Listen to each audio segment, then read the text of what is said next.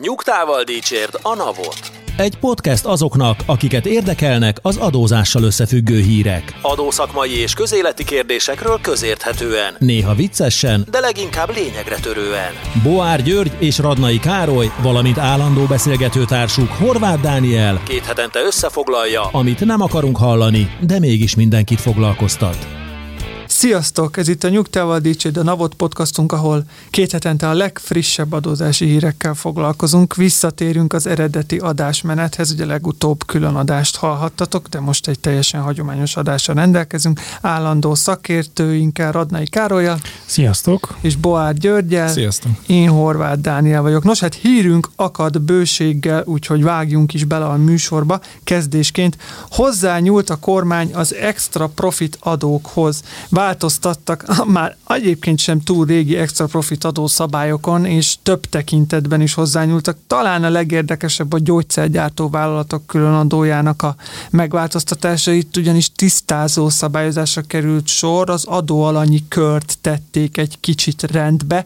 Már-már megszokható módon 2022. adóévre visszamenőleges szabályozással kiemelték azokat a TEAOR számokat, amely a gyógyszergyártókat érinti. Ez eddig is így volt, azonban most pontosítottak annyit, hogy csak akkor érintettek a gyártók ezzel a különadóval, ha az összesített nettó árbevételük az adóév első napján rendelkezésre álló legutolsó éves beszámoló alapján meghaladja a teljes nettó árbevétel 33,33 százalékát. Ez elég eufemisztikusan fogalmazta, hogy pontosításra került sor. Hát ez, ez egy elég jelentős adóalanyi kör módosítás. Tehát ez olyan, mint hogyha ráeszméltünk volna arra, hogy nem biztos, hogy mindenkit szerettünk volna adóztatni azok közül, akik végül belekerültek a szórásba. Igen, de szerintem abban is egy nagyon érdekes változás, hogy ilyen a rossz jogszabály. Az egyik rossz jogszabályból átestünk a másik rossz jogszabályba, tehát hogy először nem jól definiálták, hogy ki lesz az adóalanyi kör, majd most definiálták, és azt mondták, hogy azok lesznek adóalanyok, akiknek a bevétele, ebből a tevékenységből származó bevétele,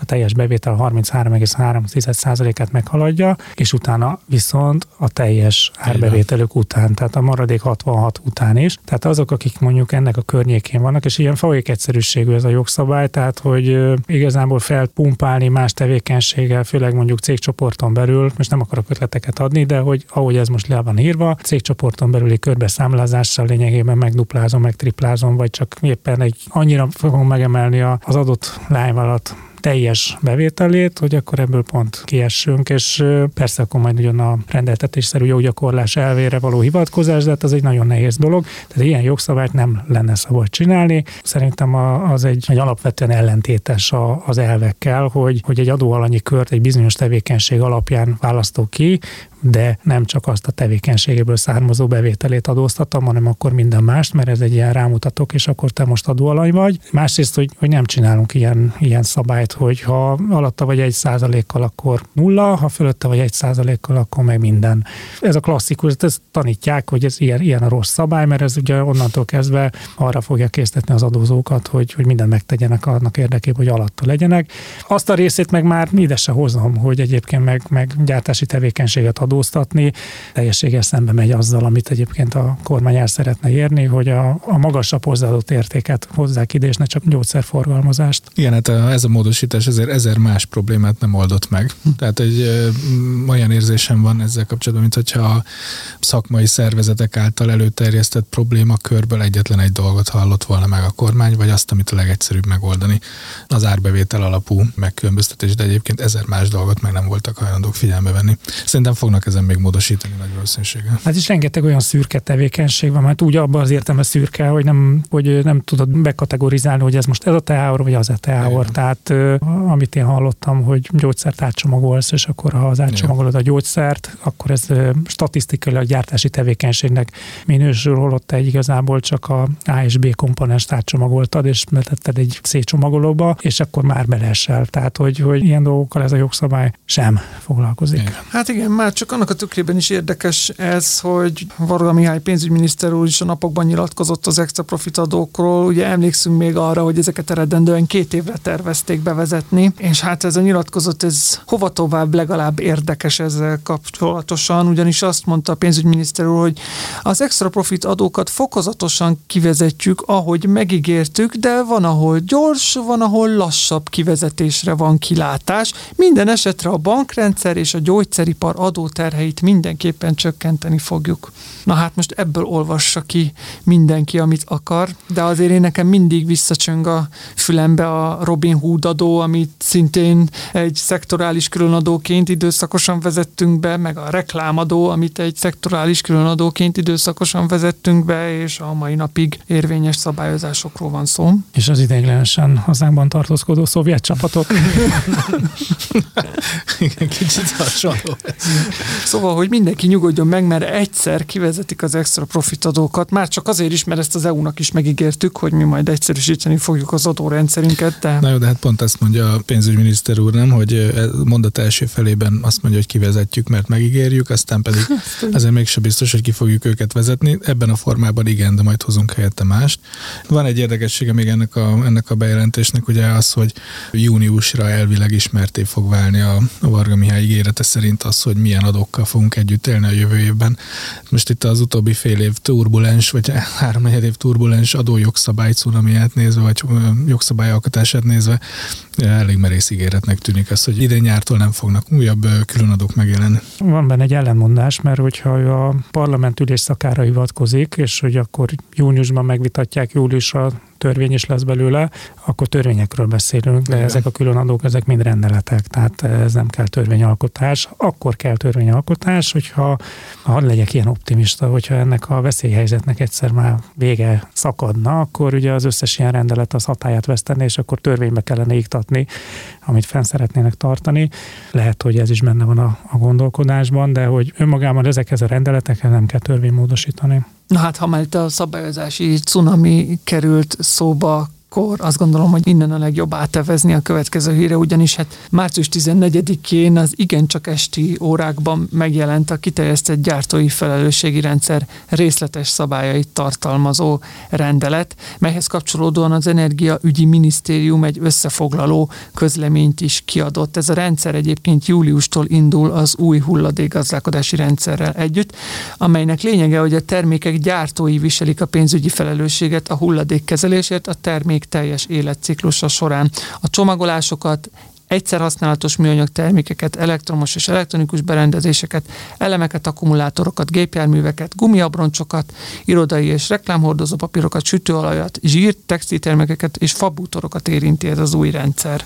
Én nem leszek népszerű ezzel a véleményemmel, de hogy én de szerintem azt már korábbi műsorban is elmondtam, hogy a környezetvédelmi termédiát az egyik legrosszabb, legkárosabb adónemnek tartom, mert most már tényleg történelmi távlatból lehet látni, hogy mióta van környezetvédelmi termédiát, szerintem legalább 25 éve, és hogy nagyon nehezen tudom azonosítani a környezetvédelmi termékdíj bevezetése és a környezetvédelem kapcsolatát. Azt értem, hogy bizonyos termékeket kiválasztanak, és az alapján választanak ki, hogy van környezetre káros hatása, de hogy ezeknek a termékeknek a forgalmazása visszaszorulna emiatt, vagy megváltozna az ezzel kapcsolatos értéklánc, lehet, hogy vannak ilyen tanulmányok, amik ezt bebizonyították, én ezt, én ezt nem látom. Én azt látom, hogy van több környezetvédelmi termékdíj, kólás doboz után is kell, de hát ettől... De szívószálad már nincsen. Nincs, és nagyon jó a példát, azért, mert betiltották. Tehát, hogy, hogy ezzel adót lehet szedni, jól vagy kevésbé jól, tehát ez egy, ez egy külön történet, majd erről is beszélgethetünk, hogy ez mennyire hatékony, de hogy erre fogni, és ugye most ezt elolvastam ezt a kommunikét, amit a minisztérium közölt, tehát ezt a mostani környezetvédelmi termékdíjhoz is oda tudod írni. Tehát ezek azok a nagy általános elméleti lózungok, amiket mindenki szeretné, hogyha így legyen, aztán vagy így van, vagy nem így van, hogy azért teszünk, hogy a környezetnek jobb legyen, és hogy ezzel azt szeretnénk, hogy de hogy nincs meg a, a, a kapcsolat, tehát hogy a, a fogyasztókban a tudatosítás, hogy mi a környezetre káros, azt szerintem egy termékdíja nem, nem tud el, mert nem, nem fogja tudni. Most főleg 30% inflációnál, hát most... De egyébként szerintem kérdés az, hogy, hogy nekem, mint fogyasztónak kell azzal tisztában lennem, hogy az az acskó, amit, amiben én hazaviszem a tejet, meg az a teljes doboz, amiben hazaviszem a tejet, az, az milyen ö, környezeti hatás, amit nyilván érdemes ezzel tisztában lenni, tehát nem akarom elbagatilizálni, de hogy az ilyen jellegű adóknak pont az lenne a célja, hogy, hogy egy rendszert építsünk föl, és szerintem részben ez fog most történni, vagy hát ehhez is hozzányúlnak, hogy egy rendszert építsünk fel, amiben garantáljuk azt, hogy ami ezekből a hulladékokból, meg ezekből a termékekből újra hasznosítható, azt valóban gyűjtsük össze, és, és hasznosítsuk fel. Igen, ez lenne a cél. A... Mert hogy igazából ugye most is finanszírozta az állam a újrahasznosítható hulladékoknak a gyűjtését, csak éppen nagyon szarul állunk azzal, hogy már Igen, csak hogy most, azzal, tehát hogy, hogy és ez teljesen használni. elméleti ez a, a kérdés, nem biztos, hogy igazam van, csak hogy én azt gondolom, hogyha meg tudsz vásárolni egy akkumulátort mondjuk 1000 forintért, és ez végül nem 1000, hanem 1200 forintba fog kerülni neked, mert van rajta 200 forint termékdíj, akkor te nem leszel abban érdekelt, hogy te erre az akkumulátorra vigyázzál, és tegyél azért, hogy, hogy ez visszakerüljön a gyártóhoz. Még hogyha ez mondjuk ez az akkumulátor 1000 forintba kerülne, vagy 1200 forintba kerülne, de te visszaviheted a gyártóhoz, és tök mindegy, hogy a gyárt milyen állapotban van, de kapsz érte 200 forintot, akkor ez tudna működni ilyen betétdíjas módon. Értem, amit mondasz, de hogy, hogy szerintem a problémánk az még egy lépéssel előrébb van, hanem ülünk egy halom olyan terméken, aminek a visszaválthatóságát egyszerűen nem tudjuk megoldani. Nem tudsz egy telefon akkumulátort visszaválthatóvá tenni, vagy csak nagyon-nagyon nehezen. Viszont újra Lehet. hasznosítani, hogyha nem kell, tehát olyan értelemben értékként tekinteni rá, mint hogy kiveszem és be fogom tenni egy másikba, igazából ez hulladék lesz utána. Tehát, Világos, csak hogy a jogszabály azt szeretné, hogy a gyártókat érdekelté tegye abban, hogy ezeket valahogy gyűjtse vissza, és én ezt nem látom, hogy ebből a jogszabályból hogyan lesznek ők érdekeltek, azon kívül, hogy fizethetnek egy rakásdíjat, és majd talán valamit visszaigényelhetnek Hát a belőle. szankcióknál kéne ezt de... keresni, én azt gondolom, mert általában ott szokott a de, de, de, de szerintem tehát, hogy az érdekeltségük, lehet, hogy megmondom őszintén, hogy tegnap óta nem olvastam el az egész rendszer, de hogy... Ja igen, március 14-a van. Igen, majdnem és tegnap 15-e volt, és akkor igen. nem dolgoztam. Igen, igen. Jó, de hát ezt szóval... már megszoktuk, hogy így, így szoktak kijönni ezek a, ezek a fajsúlyosabb jogszabályok, hogyha december 31, március 14, ezek, ezek mostanában így jönnek ki. Tehát, hogy még egy gondolat, tehát, hogy tehát az ő fizetési kötelezettségük finanszírozza azt a rendszert, amivel elvileg azt kellene tudnunk garantálni, hogy, hogy, hogy amikor én kidobnám a telefonomat, akkor visszakerül a rész a körforgásba. Most ez az elmélet, az feltételezem, most gyakorlatilag nem, nem tudom, hogy hogyan fog kinézni. Főleg azt nem látjuk, ugye, hogyha belemegyünk egy picit a részletszabályokba, hogy egyáltalán tudjuk ezt implementálni nyárig. Mindenki ki tudja alakítani azt a rendszert idén nyárig, ami alapján el tud kezdeni működni ez, a, ez, a, ez az infrastruktúra. Igen, és pont erre kapcsolódnék rá, erre a mondatodra, mert ez a rendelet nem teljesen előzmény nélküli, ehhez kapcsolódott egy rendelettervezet, amit már tavaly nyilvánosságra hoztak, és mindenki el is kezdett erre felkészülni, de ez a most kijött rendelet azért már láthatóan lényeges különbségeket tartalmaz ahhoz a tervezethez képest. Tehát, hogy mondjuk csak egy példát említsek, eddig az adóköteles tevékenység az első belföldi forgalomba hozatal volt, itt a kiterjesztett gyártói felelősségi díjnál, és hát ennek megfelelően azok a piaci szereplők kezdhettek el készülni, akik ilyennel érintettek lehetnek, hiszen tudtak róla, hogy nekik lehet, hogy be fog, sőt, több mint valószínűleg be fog lépni ez a díjkötelezettség. Na most ebben a rendeletben van egy olyan fogalom, hogy adóköteles tevékenység a saját célú felhasználás.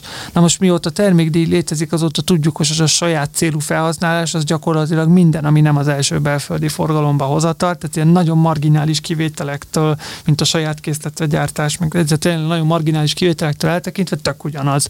Tehát, hogy gyakorlatilag most úgy kiszélesítették az adóalanyi kört, olyan szinten kiszélesítették, hogy rengetegen vannak olyanok, akik eddig legyintettek erre, mondván őket ez nem érinti, majd most kijött ez a rendelet, ami már viszont érinti őket, és rengeteg adminisztrációs kötelezettséget tartalmaz. Tehát, hogy egy dolog a fizetés, amiről egyébként még nem tudjuk, hogy mennyi, mert a díj az már egy másik rendeletbe lesz, szóval amiről még nem tudjuk, hogy mennyi, de az még egy dolog. Viszont az adminisztrációs kötelezettségek azok hold biztos, hogy belépnek, május 31-ig be kell regisztrálni a hulladékgazdálkodási hatóságnál, és július 1-től pedig folyamatos naprakész nyilvántartást kell vezetni ezekről a körforgásos termékekről, és csak hogy a körforgásos termékekről egy példát mondjak, körforgásos termék a csomagolás. Na most a csomagolás saját célú felhasználása az kb. az, hogy megrendeltem Kínából, ideért, majd kibontottam. Kész EPR, kiterjesztett gyártói felelősségi díj.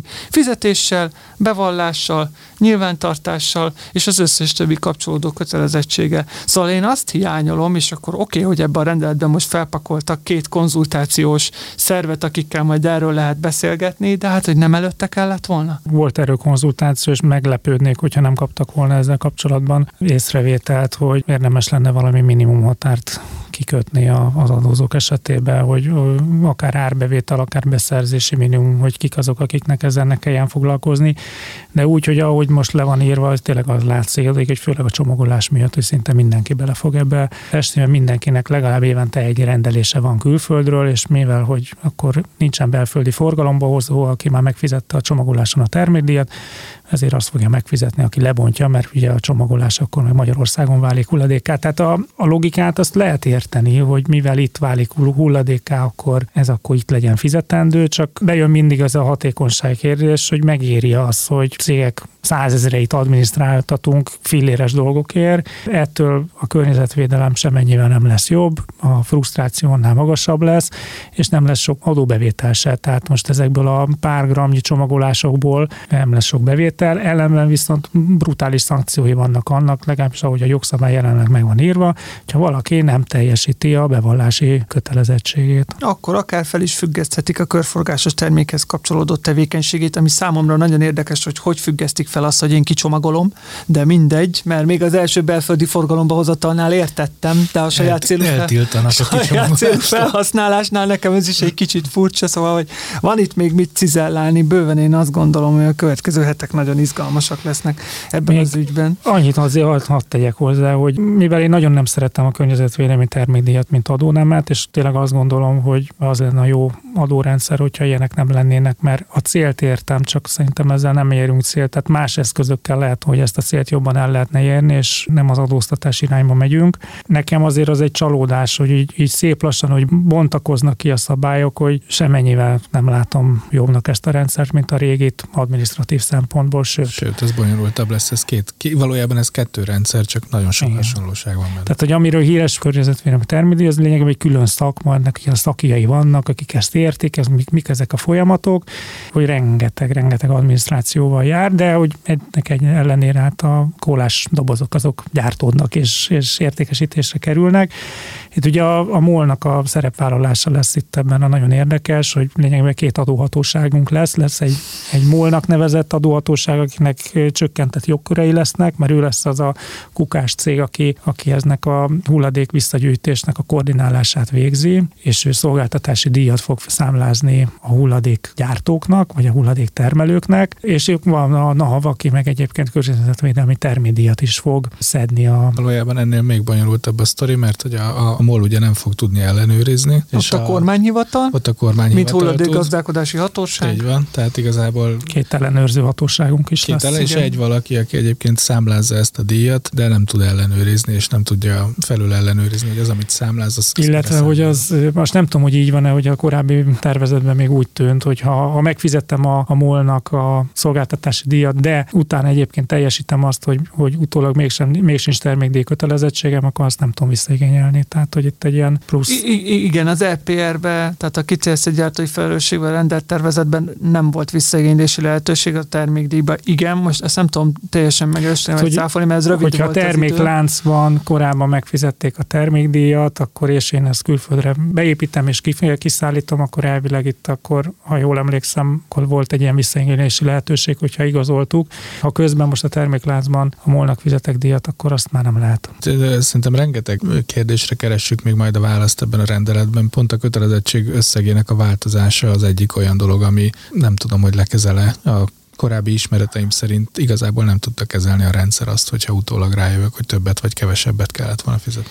Hát igen, nem nagyon lesz mit önellenőrizni, mert nincs bevallás. Ez is egy nagy különbség a termékdíjhoz képest. De ott, ott volt a NAV, annak az összes előnyével és hátrányával, de legalább az az előnyével mindenképpen, hogy bevallás alapú volt a, a kötelezettség, és egy önellenőrzési jog kapcsolódott hozzá. Hát most itt ez, ez nem látszik a, ebben a kötelező rendszerben. Kicsit a... még a hasonlóság adóhatóságot a GDPR bevezetésével látom, mm. tehát ott is érkezett egy olyan jogszabály EU-s nyomásra, ami mindegy, most hogy rendszeridegen volt, vagy nem Magyarországon, ez egy más kérdés, de hogy itt a, az érintetteknek a 99% az, az újságból értesült róla, hogy jön valami, de nem tudta, hogy mi az. Itt is nagyon hasonlót látok, hogy itt egy sokkal nagyobb érintetti kör lesz, ha csak nem a jogszabályalkotó csinál valamit, aztán majd valószínűleg csinál, mert hogy, hogy egyébként meg fenntartatatlan lenne a rendszer, hogy van két millió adóalany. kvázi adó, adóalany. Hát igen, meglátjuk, hogyan alakul a sorsa ennek a kiterjesztett gyártói felelősségi díjnak, de ha már a fejlesztéseknél, különböző változásoknál tartunk, hát ezen a vonalon maradunk, már több adásban is foglalkoztunk az EÁFA rendszer fejlesztésével, de hát új fejlemények vannak, tovább haladt a NAV ezen a területen, ugyanis kihozta azt az adatstruktúrát, ami elvileg majd ehhez a rendszerhez fog kapcsolódni, és ehhez egy értelmező dokumentumot is társított, ami talán érdekesebb, hogy bizonyos céldátumokat is kaptunk, azért ezek nincsenek kőbevésve, én azt gondolom, de most már pedzegetik, hogy 2024-től elindulhat ez a rendszer. Én szerintem el is fog indulni, tehát adóhatósággal történő egyeztetések, amik egyébként tényleg példaértékű egyeztetések, hogy rendszeresen a tanácsadókat, illetve az olyan szoftvergyártókat, akik ilyen megoldásokat képesek majd szállítani az ügyfeleiknek, őket egyeztetésre hívják az adóhatóságba, és, és ezek tényleg nagyon nyílt és jó egyeztetések. Ez ilyennek kellene egyébként minden adótörvényváltozásnak lennie egy, egy rendes rendszerben, hogy amikor valami nagyon jelentős dolog változik, és biztos, hogy változik, és szeretnénk, hogy az adózók készüljenek fel, akkor a, az érdekelti kört azt, azt meghívják. Én továbbra is nagyon bizakodó vagyok ezzel kapcsolatban, szerintem ez egy jó irány, majd Gyuri majd kijavít, aki mindig a szkeptikus ezzel a, ezzel a témával kapcsolatban, hogy hosszú távon mind az adózóknak, mind az adóhatóságnak sokkal egyszerűbb dolga lesz, az adózóknak egyszerűbb lesz bevallást készíteni, ők nyilván az átállás az nehéz lesz, illetve az adóhatóságnak pedig, pedig sokkal könnyebb lesz szofisztikált ellenőrzéseket végezni, anélkül, hogy, hogy az adózók egyébként tudják, hogy őket most ellenőrzik, tehát nagyon sok adatba beleláthatna az adóhatóság, és ezzel megint idealista leszek, de hosszú távon tisztulni tud a gazdaság, ami egy, egy ilyen érdekes technológiai kérdés volt nekem, hogy szeretnék regisztrálni, regisztráltatni azokat a cégeket, akik ilyen megoldást szállítanának. A hivatalos oka az, hogy így szeretnék regisztráltatni, az az, és ezt meg tudom erősíteni, hogy, hogy most az online számladat szolgáltatásban az a tapasztalat, hogy nincsenek standardek, hogy hogyan kell ezt az online számladat szolgáltatást teljesíteni, csak valahogy teljesíteni kell, és nagyon sok, főleg multinacionális cégeknél tapasztalható, hogy a, az ERP rendszerükhez nem adnak hozzáférést, hanem saját maguk megpróbálnak valami megoldást ráfejleszteni, de nem teljesen értik meg a magyar jogszabályt, és ezért aztán vagy jó, vagy nem jó alapon bemennek a, a számlák, és nagyon sok hiba van. És az adóhatóság ennek utána szeretne menni, és az az elképzelés, hogy szeretnék ezért regisztráltatni ezeket a szoftvereket, hogyha típus hibát találnak, akkor ne a feltétlen az összes adózóhoz kelljen visszamenni, hogy ez meg ez rossz, egyébként vissza kell menni hozzájuk, hanem egyúttal a, a szoftvergyártóhoz is tudjanak visszamenni, hogy azt látják, hogy ezeknél az adózóknál nem mennek be az adatok megfelelő struktúrába, és ez egy tök jó elmélet, viszont hát azért ezzel vissza is lehet élni. Tehát, hogyha elkezdjük listázni, hogy ki a szolgáltató, ki az, aki regisztrálhat, akkor onnantól kezdve lehet, hogy standardokat kell alkotni, és hogyha standardokat alkotunk, akkor hirtelen nagyon gyorsan szubjektívá tud válni, hogy kik lehetnek ilyen szoftverbeszállítók, és akkor nem folytatom a gondolatmenetemet kis hazánkba, tehát hogy ennek tud elég rossz kimenete is lenni. Az biztos, hogy ez nem cél, csak nagyon remélem, hogy a gondolkodásban ez nem fog beépülni. Igen, ezzel az EAFA rendszerről azért, ha már régebben beszéltünk, vagy esetleg nem annyira emlékeztek rá, kedves hallgatók, lényegben az áfa bevallásnak egy új formája lenne, első körben mindenképpen alternatív formája, tehát első körben maradnának az eddig bevált vagy alkalmazott bevallási módozatok is, mint az általános nyomtatványkitöltő program, aztán majd idővel, hogyha az EAFA jól működik, akkor elképzelhető, hogy monopollá válik a áfa bevallás benyújtása tekintetében. Az, hogy ezeket az ügyviteli szoftverforgalmazókat vagy fejlesztőket regisztráltatják, én azt gondolom, hogy mivel egyenlőre a NAV foglalkozik ezzel a tervezéssel, nekik biztos, hogy az a céljuk, amit te elmondták, arra, hogy koncepcionálisan föl tudjanak lépni, és nem a szankció szándékával, hanem adattisztítás, meg a jobb minőségű adatátvitel szándékával tudjanak fel fellépni. Az ellenőrzési célok, az nekem egy kicsit bicsaklik, mert hogy gyakorlatilag évek óta arról beszélünk, hogy folyamatosan csökkenő EU-s szinten egyik legjobb áfaréssel rendelkezünk, és ezt az eddigi eszközrendszerünkkel értük el. Hogy a 4%-ról nullára azáltal tudunk-e menni, hogy e-áfa rendszeren keresztül fognak bejönni az adatok, és az az analitika lesz meg az adóhatóságnál, ami az online számla adatszolgáltatás miatt már eddig is túlnyomó részben akár összeállítható lett volna. Abban nem vagyok biztos, hogy ez ekkora hatékonyság növeléssel fog, vagy tud egyáltalán ezen a téren járni. Én nem vagyok meggyőződve róla, hogy csak az áfa rés további csökkentés szerintem, a cél. Szerintem sem. Tehát szerintem a, a, ebben inkább az az érdekes, legalábbis amennyire én értem ezt a dolgot, hogy most mondjuk egy évben kerül országos vagy nemzetgazdasági szinten, mondtam, amit 75 milliárd forintba azt, hogy, hogy áfa bevallást kell beadnunk minden hónapban, és ilyen rendszereket kell üzemeltetnünk, és elképzelhetőnek tartom, hogy egy ilyennel le lehet ezt vinni mondjuk 50 milliárdra évente. Tehát hogy, tehát, hogy van egy stabilan működő rendszer, amin tekerünk még egyet, hogy minél inkább automatikusan működjön. Én inkább ezt látom benne, és aztán lehet, hogy ez még el fogja hozni azt, hogy a 4 vagy 5 százalékos áfarésről le tudunk menni háromra, de nyilván aki most nagyon csalni akar, az valószínűleg most is fog tudni valamennyit csalni, csak hát még én arra gondoltam egyébként, hogy, hogy más adónemek, tehát hogy itt azért majdnem ilyen főkönyvi karton, és hát, nem még tehát analitikusan, tehát hogy szinte az összes... aggodalmaimnak a... Szinte az összes tranzakció, tehát egy kicsit igen. más, más felfogásban elkezdi csoportosítani az adatokat és feldolgozni az adóhatóság, akkor majdnem társasági adót is tud vele ellenőrizni. Persze hát, ez, ez erős túlzás most, de hogy, hogy... Egyébként nem, méghozzá olyannyira nem, hogy ebből eddig nem volt szó arról, hogy az áfán kívül más adónemeket is érintene segítene majd ez a rendszer, hogy más adónemekhez kapcsolódó bevallási kötelezettséget is átvenne, de ebbe a legújabb dokumentumban van ráutalás, hogy majd amikor a jó, data XML, mindegy, ez az, amit majd föl kell tölteni a különböző ügyviteli szoftverekvel, ezt tartalmazza majd az analitikát, meg a bevalláshoz kapcsolódó egyéb adatokat, amit validál a NAV, és utána egy jóváhagyással lehet belőle bevallás XML, mindegy, lényegtelen, de hogy majd amikor ezt a data XML-t föltöltik, akkor meg kell adni, hogy milyen adónemben. És ugye ez azt feltételezi, már pedig a NAV is kommunikálta a legújabb dokumentumában, hogy van terveik között az, hogy nem csak az áfára fogják bevezetni ezt a rendszert, későbbiekben, ha ez jól működik. A többi adónemre való kiterjesztésnél azért szerintem az érdekes, hogy már az áfában is vannak ö, szubjektív elemek, vagy olyan elemek, amik adózói döntésen múlnak, vagy adózói egyedi helyzeteken múlik a minősítés. A többi adónemnél aztán meg hatványozottan, tehát még egy társasági adóban szerintem a ugye bevétel bevételem nem csak olyan lehet, ami árbevétel, tehát hogy ami, ami rekord, te inkább, a, te, hogyha megvan a kommunikációs csatorna, már pedig meg lesz a kommunikációs csatorna az én könyvelési, vagy, vagy akármilyen rendszerem és a NAV rendszerek között, akkor igazából mert nem sokra vagyunk attól, hogy egy selejtezést is ugyanígy be tudjak riportálni, vagy egy eszközkivezetést, vagy egy értékcsökkenést, vagy bármit. Mert igazából az infrastruktúra megvan, a szoftverem össze van kötve, hát akkor még egy kicsit, még egy kicsit csavarunk Abszolút. rajta. Én szerintem az adóhatóságnak ez a célja is, hogy ez, erről beszéltünk, hogy ez, a, ez az EÁFA, ez, egy, ez a Safti-nak a, az áfa modulja lényegében, tehát egy olyan részletes, egy bevallást kiválta egy, egy, egy részletes adatszolgáltatással, és akkor innen tényleg csak egy lépés az, hogy akkor a többi adónemet is hasonló módon, és hogyha egyébként meg, mert tényleg szó van erről, hogy az ANK-t esetleg elengedik, akkor az ANK-val ugye nagyon sok problémája van az adóhatóságnak technológiai oldalról, amit már nem, nem szeretne támogatni, akkor innen tényleg csak egy lépés, hogy, hogy hasonló adatszolgáltatásokkal váltani ki az adóbevallást más adónemeknél is.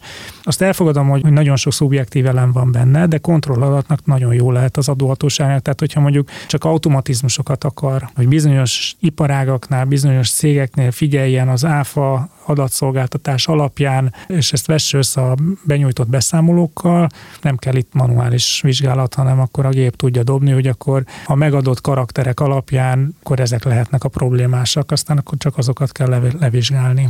Persze, hát ez egyetem a digitális adatállomány növelése az önmagában nagyon jó cél, de a struktúrálása is legalább annyira fontos, hogy aztán ahhoz olyan használható adatállomány legyen, amely a kockázatelemzésbe könnyű és gyors valamint elég pontos eredményekhez tud tud vezetni. De várjátok, tehát most kockázatelemzéshez kell adat, vagy az ellenőrzéshez? Mert hát igazából... a kockázatelemzés az ellenőrzés előszobája. Hát igen, de hogy tehát én sok kinek kockázat? Igen, kinek, igen.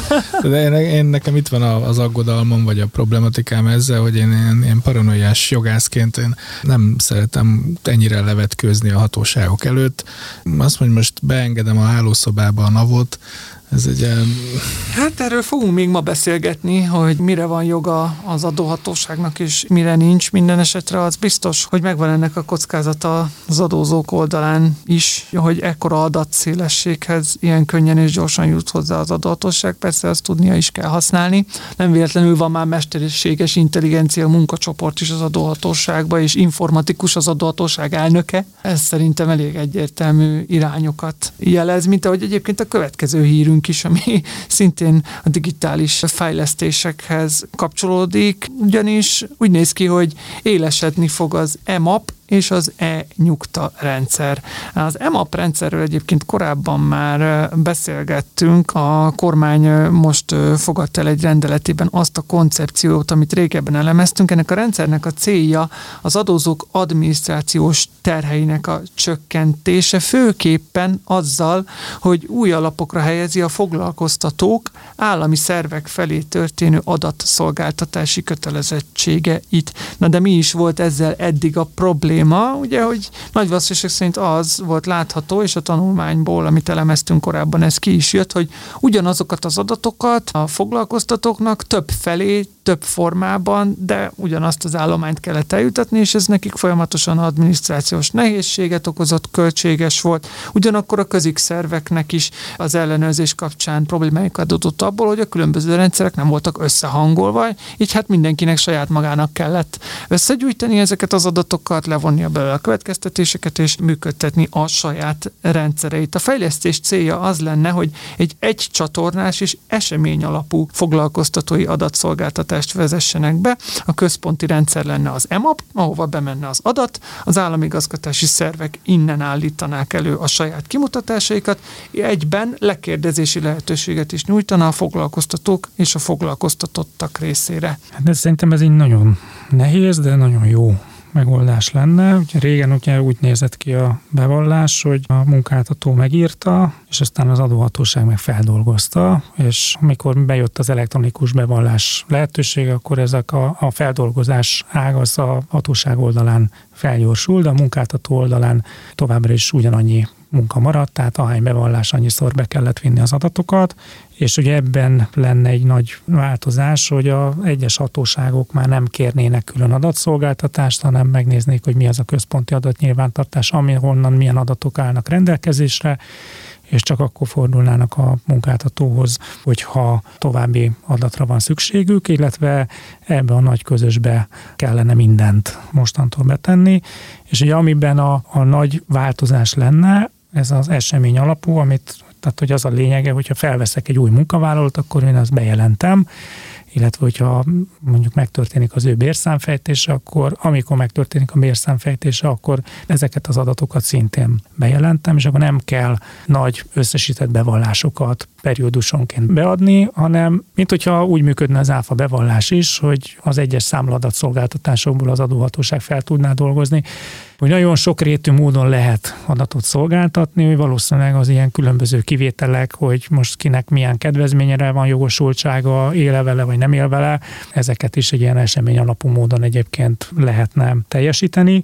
Csak hogy hát ez egy, ez egy őrületesen nagy informatikai fejlesztést igényel az adóhatóság részéről. Nem is csak az adatok fogadása, mert egyébként az se kevés, hanem a saját adataiknak a, az összemigrálása. Tehát, hogy ahány hatóság, annyiféle rendszer van, és hogy ezeknek a informatikai rendszereknek a, az összeolvasztása, szerintem ez lehet a, az egyik legnagyobb feladat. Ezt el is ismeri egyébként a kormányhatározat, ami ezzel kapcsolódik, így is tűzte ki a, a, a következő cél időpontokat, mert úgy fogalmazott, hogy a változás volumene jelentős kockázatot hordoz magában, ezért önkéntes alapon csatlakozó vállalatok bevonásával úgynevezett pilot vagy bevezető szakaszt tervez, de ezt is csak 2025. december 1-től. Úgyhogy azért az még, az még odébb van, hogy élesedne ez a rendszer, de reméljük, hogy, hogy el fog jönni jönni ennek is az ideje, ami már sokkal, hogy mondjam, ellentétesebb, vagy nehezebben indokolható, az az e-nyugta rendszer bevezetése, mert hogy ezzel kapcsolatosan is szerepelnek rendelkezések ebben a nemrég megjelent kormányhatározatban. Ez az e-nyugta rendszer gyakorlatilag a papíralapú nyugtaadás alkalmazásának a minimalizását célzó elektronikus nyugtaadásra való áttérést, az általános nyugtaadat szolgáltatás bevezetését és az e-pénztárgéprendszer bevezetését foglalná magában már 2024. július 1-től. Nagy úri. Én nem értem a, nem értem a célt. A, a papír alapú nyugtára átállunk az elektronikusra, és papír alapút se nagyon szeretem elkérni. Tehát, hogy mi a cél itt? Tehát adja meg az e-mail címemet, hogy elküldje nekem az újságárus, hogy megvettem a nem tudom milyen újságot, és erről a nyugtát ezt továbbítja, vagy tároljam a telefonomat, csippancsam le, amikor fizetek, vagy a bank fogja tárolni ezt az elnyugtát, vagy I- igen, mi a túrónak ez? Igen, nagyon érdekes ez a dilemma, amit felvetsz, mert ugye, ha az ember... De ha készpénzben fizetsz, akkor is kell elnyugtát kapnod, tehát hogy még akkor nincs is mit lecsippantani. Igen, és pont ide akarok kiukadni, hogy eddig az ember, ha nagyon szeretett volna egy bizonylatot... A... Ebből látszik, hogy mennyit fizetek még készpénzzel. Ha nagyon szeretett volna egy bizonylatot a vásárlásáról, akkor általában kért egy számlát, mert valahol azt ő bemutatta, elszámolta, etc. etc. Még akkor is kért egy számlát, hogyha egyébként azt lehetett volna nyugtával is rendezni azt az ügyletet, és ha ő kért számlát, akkor ki is kellett adnia az értékesítőnek felé ezt a bizonylatot. Tehát a nyugta az gyakorlatilag akkor működött, hogyha mindkét fél tudta, hogy ez egy kisebb értékű ügylet, kibocsátom a nyugtát, nagy valószínűséggel nem lesz rá szükséged, én leteszem az asztalra, vagy elveszed, vagy nem. Azt nem lehet garantálni, meg nem lehet a kezébe nyomni a vevőnek, hogy már pedig ezt át fogod venni, és meg fogod őrizni. Ehhez képest sokkal komolyabb történet ez az elnyugta mindenképpen, tehát hogy abból a szempontból, hogy ahhoz, hogy ezt az elnyugtát ki tudjam bocsátani, hát valószínűleg valamilyen csatornát kell biztosítani, ahol Igen, ezt kinek, átadom. Kinek bocsátja kinek bocsátom a NAV-nak, ki? akkor tök fölösleges, mert a NAV most is látja a pénztárgépben. Igen, de, hogy, tudom, de hogy nem a NAV-nak fogom az elnyugtát kibocsátani, hanem a vevőnek, ami egy egészen érdekes helyzet. Egy, egy vanília csoki fagyit kérek. A, adószám? Igen. e-mail cím. Igen. Vagy... De és hogy meddig fog tartani az a vanília csoki nem elég, nem elég, hogy látja a bank, hogy fizettem a bankkártyával, nem elég, hogy látja a NAV, hogy valaki vett csoki fagyit, még a, elküldi a, a Gmailemre is az izet, még a Google is látja, meg az összes cég, aki tőle szerez adatot rólam. Tehát, hogy... Azért kicsit megvédjem a, a javaslatot, mert egyébként abszolút én is azt látom, hogy ez a gazdaság fehérítés szempontjából semmi plusz nem fog jelenteni, tehát van nyugtaadási kötelezettség, semennyivel nem lesz nagyobb a nyugtaadási hajlandóság, ha az elnyugta vagy, vagy nem ilyen szempontból több jövedelme nem lesz a, az adóhatóságnak, ellenben egy hatalmas informatikai költséget látok, és hogy vannak olyan esetek, amikor én is most már csomó minden telefonon tárolok, már nem szeretek magammal pénztárcát hozni, én már leszoktam arról, hogy apró legyen nálam, és a, mondjuk ha vesztek mondjuk egy nagyobb értékű híradás technikai eszközt, akkor lehet, hogy az egy, egy tök jó az, hogyha elnyugtát kapok róla, azt valóva eltárom a telefonomon, és akkor az megvan, nem kell eltennem, és utána majd előszedni, hogyha elromlik hanem, hanem ez könnyen produkálható, csak ez a vásárlásoknak a 0,1%-a. Meg, meg még úgy az ügyfélszolgáltan úgy is le kell pecsételni ezt a rohadt papírt, amit, amit sose fogok megérteni, hogy miért nem tud a pénztáros megcsinálni. Tehát ugyanott leszel.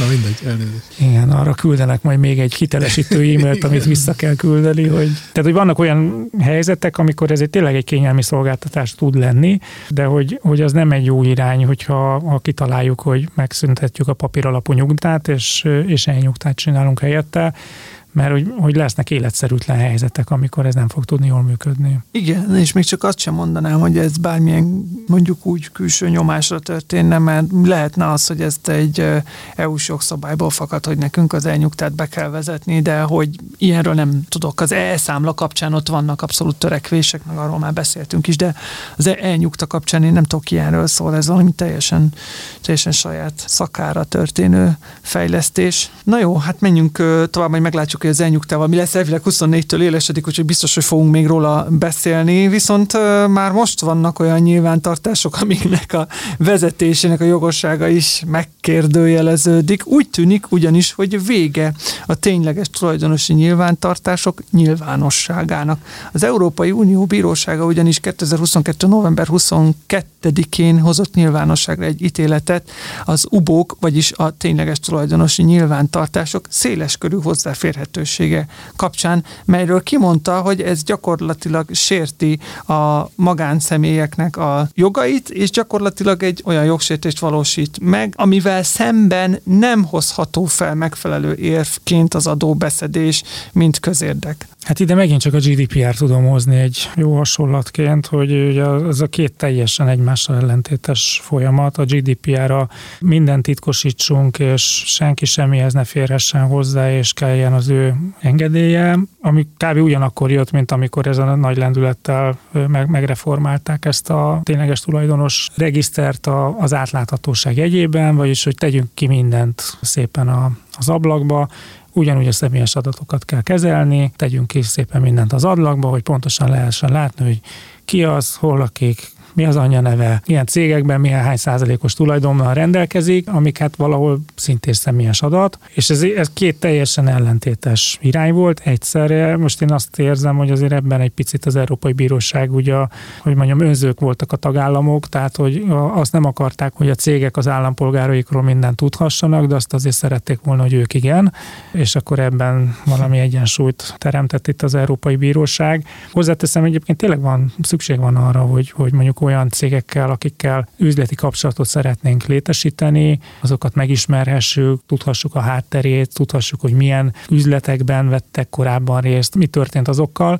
Tehát, hogy ebben van abszolút egy, egy jó cél. Más kérdés, hogy viszont nagyon szép profilozásra alkalmas megoldásokat lehet abból csinálni, hogy lényegében fel lehet térképezni vállalatokat és tulajdonokat. Igen, szerintem a, a tényleges tulajdonos megismerhetősége az, az mondjuk olyan iparágakban, vagy olyan, olyan szektorokban indokolt, mint mondjuk a bankszektor, vagy akár a tanácsadás, vagy adótanácsadás, ahol, ahol azért nem mindegy, hogy ki van a, a láncnak a végén, de mondjuk nem tudom, ha valaki borotva eszközöket árul, akkor az, az ne tudja ezt. Tehát, hogy, tehát ez az abszolút transzparencia, hogy, hogy bárki, tehát a Google vagy akárki is ezt meg tudja csinálni, az, az abszolút nem indokolt. De egyébként egy kicsit clickbaitesre sikerült a cím, mert ugye hát azért nem szűnik meg ez, hanem Igen, maximum csak nem lesz nyilvános teljes igen. körülön. Igen, igen. Talán úgy érdemes kontextusba helyezni, hogy volt egy 2015-ös szabályozás, EU szabályozás, meg aztán egy későbbi, és a 2015-ös szabályozás még úgy szólt ez az irányelv, hogy érdekeltséget kell igazolni ahhoz, hogy az adatokhoz valaki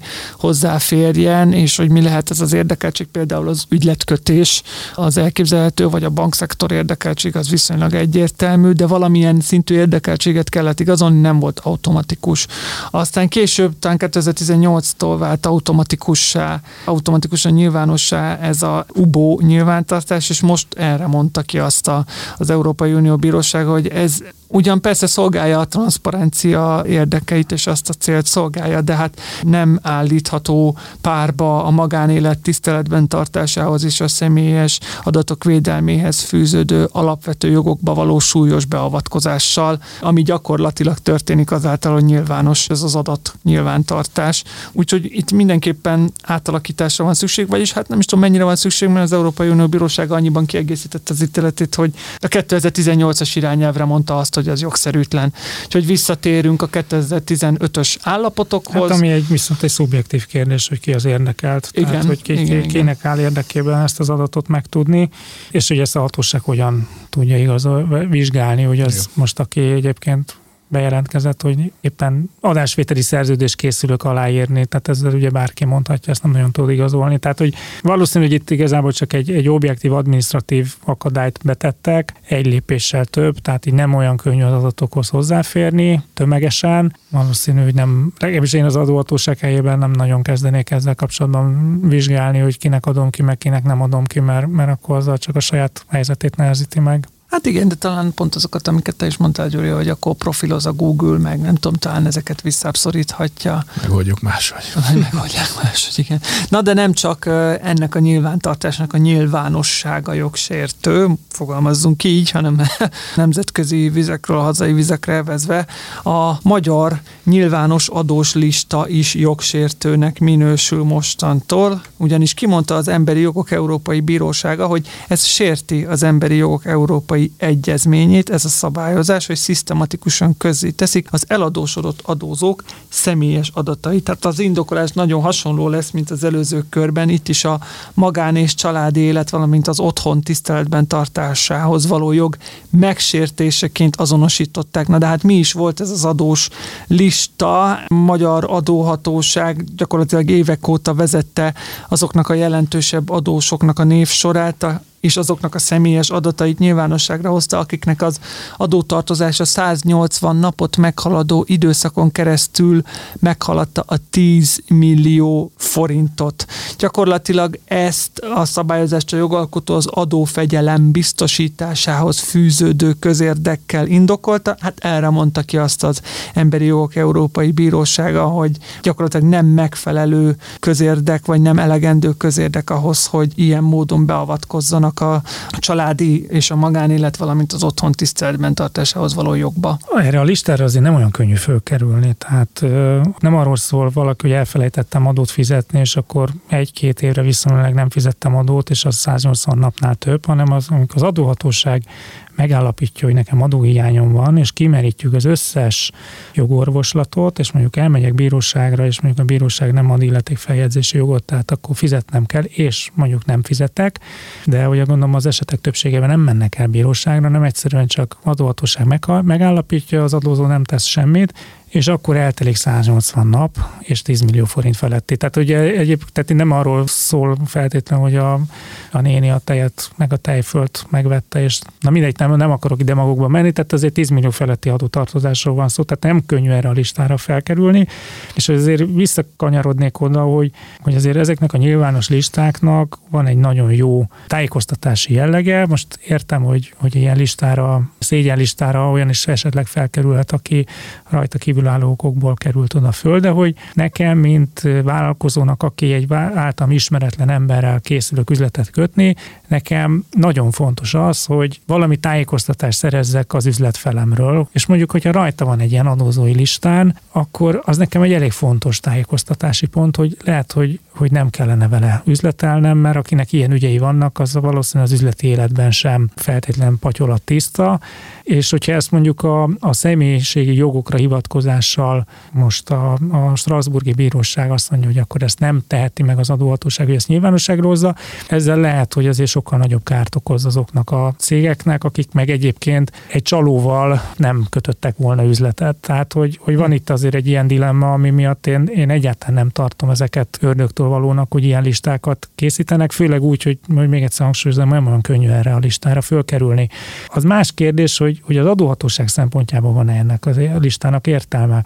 Mert egyáltalán biztos, hogy bármi hatása van ennek a listának. Tehát fölkerülök erre a pont, hát most ha már kaptam három végzés, meg négy végrehajtási felszólítás, na, még fölkerültem még egy listára, és nem hiszem, hogy, hogy na, ilyenkor csapna valaki a homlokára, hogy, hogy szeretne adót fizetni. Tehát ezt egyébként egy elég könnyű statisztikákkal megnézni, hogy mi volt a hatékonysága a behajtásnak, mielőtt még volt ilyen lista, meg mi utána, tehát hogy már vannak ilyen idősorok. Nem, bocsánat, de nem az az értelme. Tehát, hogy ettől az adatóság sose azt remélte, hogy azok, akik már 180 napja 10 millióval tartoznak, azok majd most elszégyelik magukat és elkezdenek fizetni.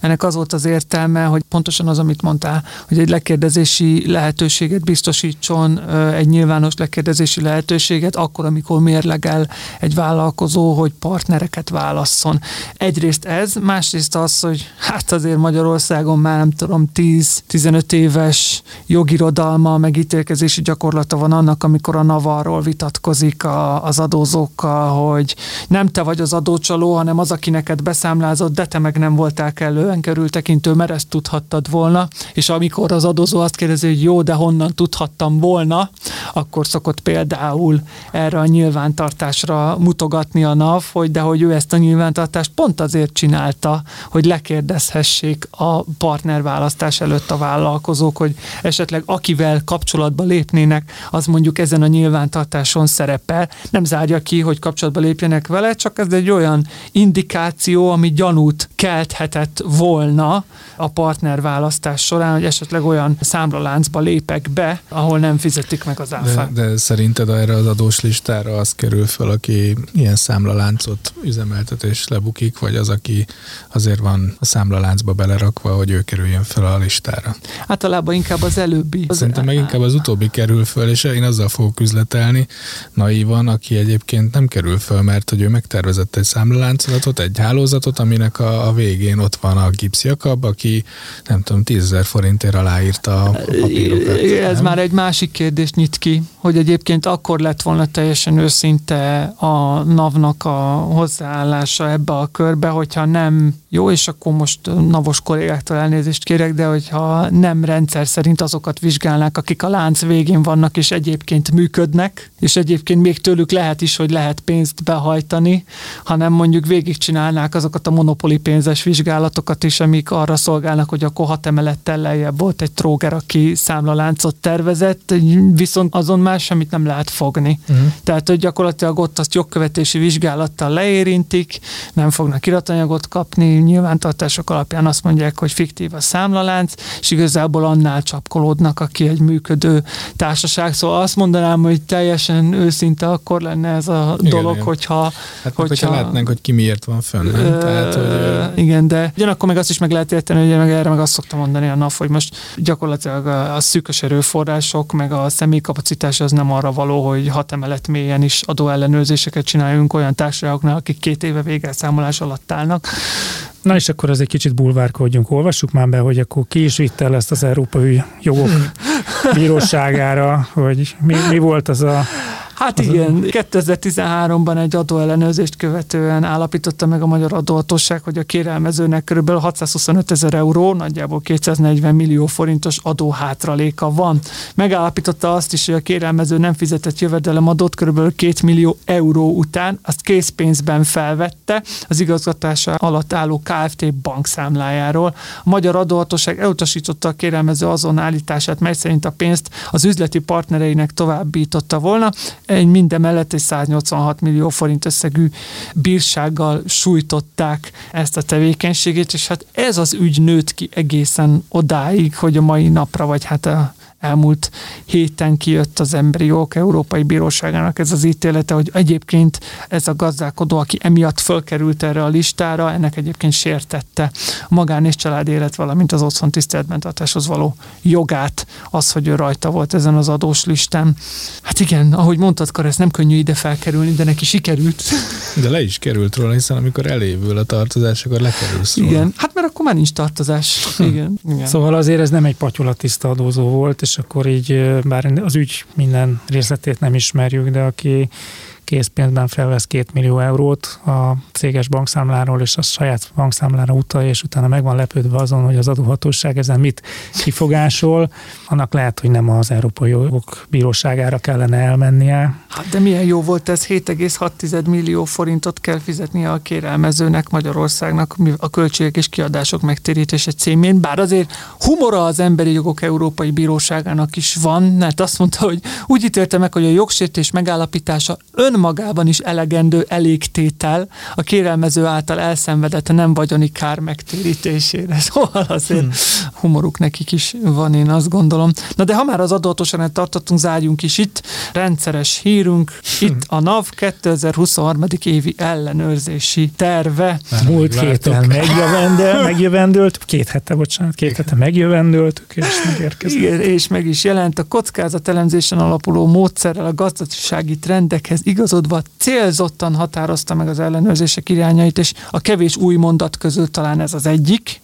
Érdemes felhívni a figyelmet talán még arra, hogy az étrendkiegészítőket forgalmazók, tüzelőanyagforgalmazók, filmgyártás területén tevékenykedők számíthatnak erősebb ellenőrzési jelenlétre, és hát amit Gyuri, te szúrtál ki, ugye legutóbb talán két vagy három hete beszélgettünk uh, itt a katásoknak a vizsgálatáról, hogy ez, ez lesz-e egyáltalán cél, vagy uh-huh. valid egyáltalán a cél, hát azt írja a NAVEB az ellenőrzési tervben, hogy 2023-ban támogató eljárással segíti a legkisebb vállalkozásokat a korábbi katások átállását az új adózási módokra. Az engedély nélkül tovább működők pedig helyszíni ellenőrzésekre számíthatnak. Milyen engedély? Nekem, nekem ezek a mondatok tetszettek nagyon, hogy kiemelt figyelmet kapnak az olyan veszélyeztetett ágazatok, mint az építőipar, a számítástechnikai termékek kereskedelme, a gépjármű és a gépjármű alkatrészkereskedelem, a zöldség és gyümölcskereskedelem, online értékesítés, valamint az adózatlan jövedéki termékek.